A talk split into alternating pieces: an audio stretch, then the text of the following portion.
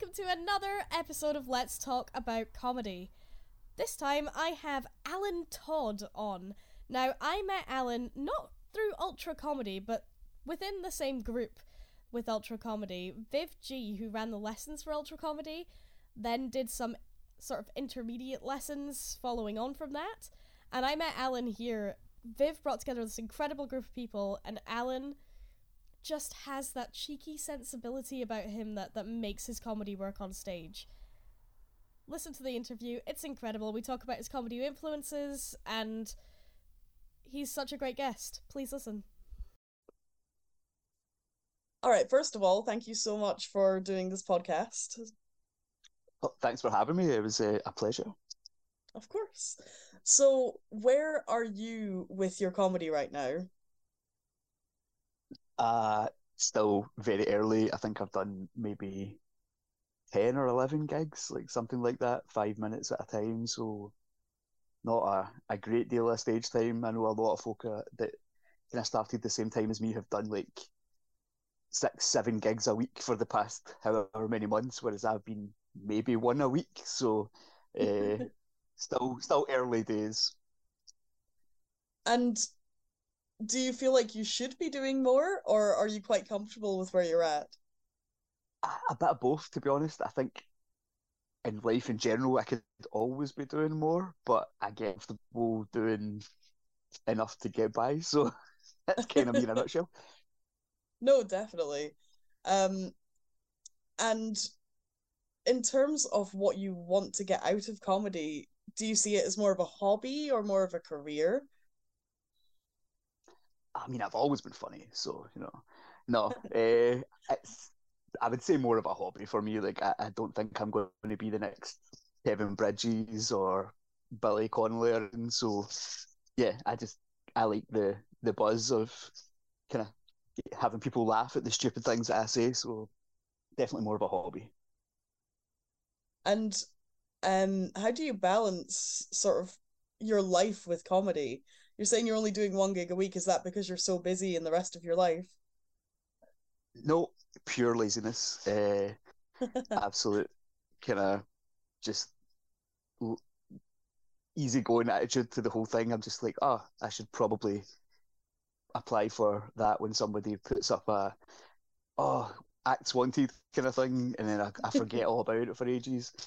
I didn't do anything last week, or and I've got nothing this week because I was quite busy with work. But that's a, a rarity. It's usually just a, a case of, eh, I'll, I'll do one whenever.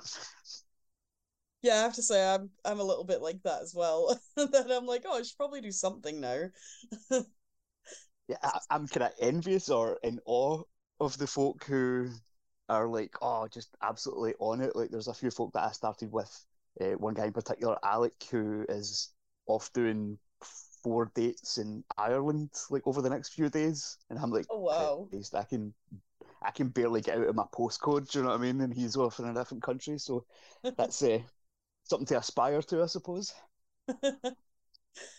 and in terms of your content, how do you do? You have like a writing process, or are you more of an improviser? Uh, I mean, I was saying this to someone the other day who was asking me about uh, how it was going, and I was, I, I should write more, but again, see the first answer, lazy. So I just kind of, I've, I've been doing pretty much the same five minutes with changes for the past couple of months in the the odd gig here and there that I do. So I've got little ideas for other things, but they're just basically like acorns at the moment. They've not they've not grown into anything specific, but everything that I do on stage is pretty much scripted. Like there's there's there's a little bit of like uh, improvisation that will come in if, if something funny happens mm. between like the gig starting and me going on. Like if somebody prior like says something silly or whatever that I can build on, then I'll I'll do that. But for the most part, it's uh, I go up and I say the same things that I've said however many times before. And do, do you find that practice makes perfect with your your set that you go up and do all the time, or do you sometimes struggle with different audiences. Yeah, different audiences is definitely a, a thing. Uh, the most recent gig that I did, not the most recent one, uh, the one just before that, uh, was a tough one. There was folk, there was a lot of acts on that night, and everyone pretty much was, was really funny, but the audience just weren't having it. So by the time I went on, it was like really late in the night, and they were kind of bored, and half of them had left, and uh, yeah, I could have maybe changed up my approach a little bit, but I went on a little bit kind of antagonistic rather than, than being my usual cheerful, personable self. So I kind of brought on that terrible performance on my, myself. But, uh, I suppose uh, the audience is a big part of that as well. Yeah, I mean, I think, I think you shouldn't blame the audience. You should like if you if you can see that it's not working, then you should maybe have other stuff up your sleeve. And Mm. I just I didn't. My first joke was to uh, insult the the town that I was in, kind of thing, and they. I don't think the ones that remained liked that very much, so it was kind of my fault for being a bit of a a bit of a dick, to be honest. So And I suppose once once that first one goes downhill, that's you. you can just yeah, that's it for the rest Yeah. of the set. Oh, 100%. Uh, it, it was getting worse and worse.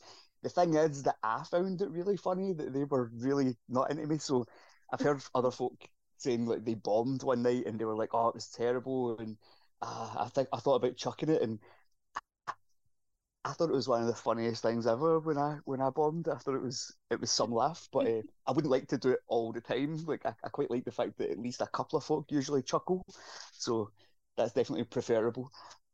That's quite quite a healthy attitude to to not having a good gig.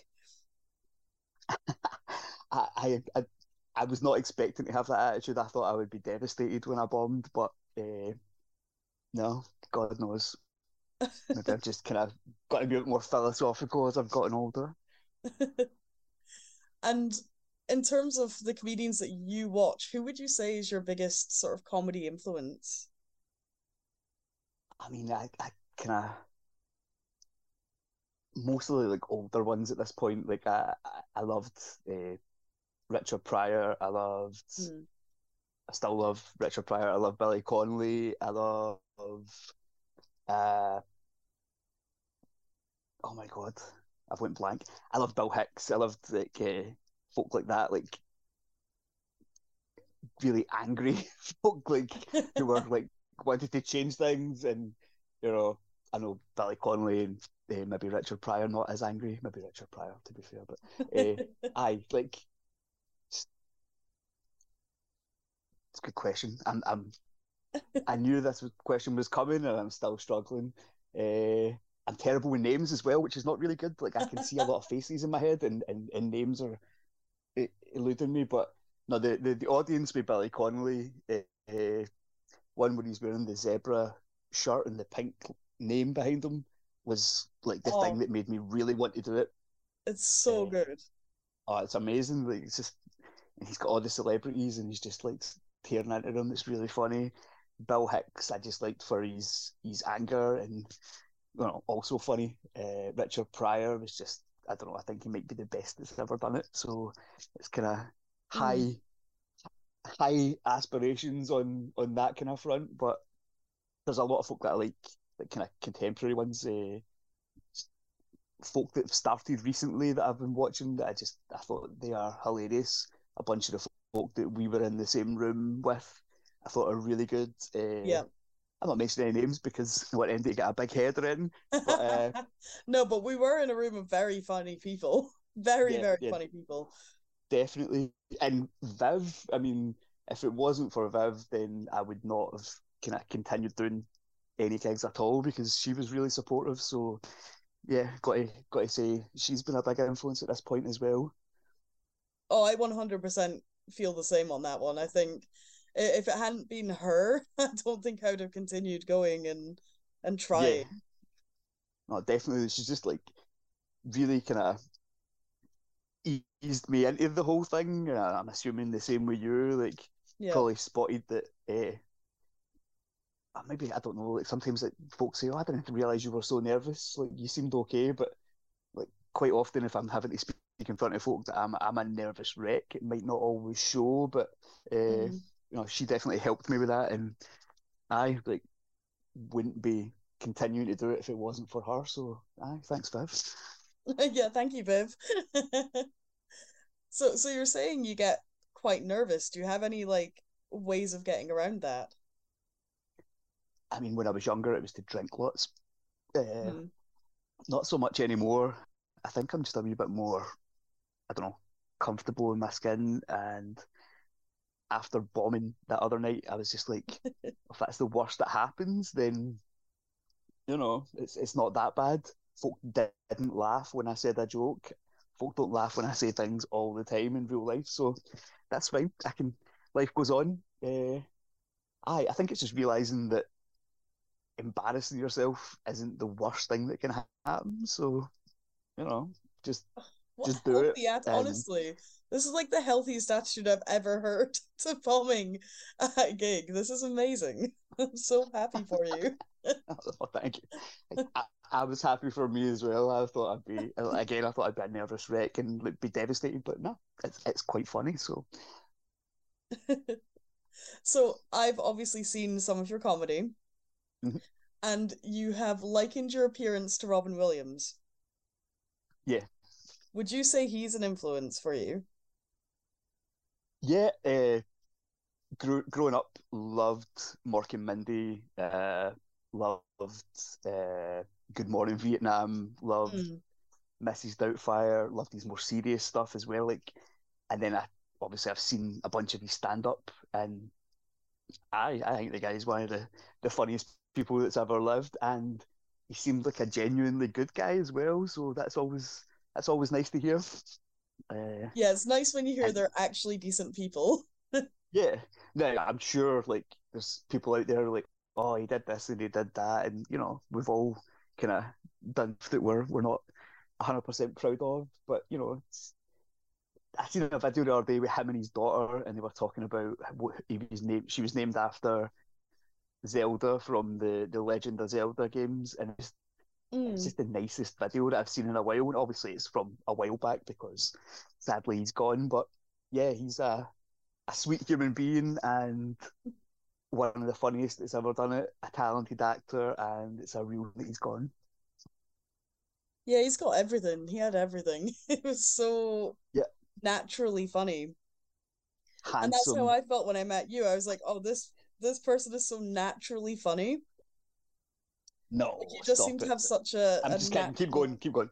I know. I'll I'll big your head up a little bit. but but no, seriously. Uh, I mean, the whole group, to be honest, I felt were very yeah. We're all naturally have that inkling to be funny and and and come up with the next joke or the next punchline, and it was just. I mean, I don't know how you feel, but I felt so warm every time I went into that room every week. yeah, yeah, hundred percent. Uh, the the first time I went in, obviously I came in with, with Viv. We travelled through from from Glasgow to, to Edinburgh for those classes, and mm. it was in uh, Andrew's house, yep. which is some pad. Uh, oh, and, brilliant! Was, oh, it's beautiful, right? It's huge, but uh, I was really nervous and just kind of kept like my head down a little bit. I thought at first, but everybody was loved, and over the weeks, like just seemed like yeah, no problem. Uh, I'm part of the group. That's fine. Mm. The the Glasgow folk, it was it was pretty much the same when I did the, the class with them before that. And, you know, everybody I think walked into that class really nervous, and by the end of it, I think we were all still pretty nervous, but at least we were nervous together, so that is okay. But yeah, a whole bunch of funny people, and quite different styles. A lot of them as well mm. which which was uh, which was fun. The day we did the kind of dealing with hecklers, where we had to say something about the person next to us, and then they had to respond, oh, yeah. was was hilarious. That was a good day. I really enjoyed yeah, that one. fun. Yeah, just kind of a lot of off the cuff stuff, uh, and flatulence yeah, no, in one person's case. no, your yours was so funny that you. T- you timed a fart to be like, oh god, that was so funny. Yeah, folk who know me, like folk who have been in my company for long enough, will know that it's not a like an oddity. Like I am a, a windy person, unfortunately. What can I say? I think it must be my diet, but uh, yeah, Oh it's no, like I'm so holding perfect them though. in for the, the majority of the time. Plus, that's my level of humor. You know, fart and dick jokes. That's uh, I'm all about that. It's good. Oh, definitely. And and as you're saying, we had such a variety, so so it's nice to have that sort of different style of comedy to to what you know some of the other people were doing when they were talking about like autism or or you know Yeah. some heavier subjects, shall I say? Oh, It's nice to have the definitely. Like, contrast. and yeah, and even the folk who were saying some really serious stuff, it was it was still killer. Like like just they managed to make it so funny and relatable that it was you know you kind of you felt bad about laughing, but it was still good.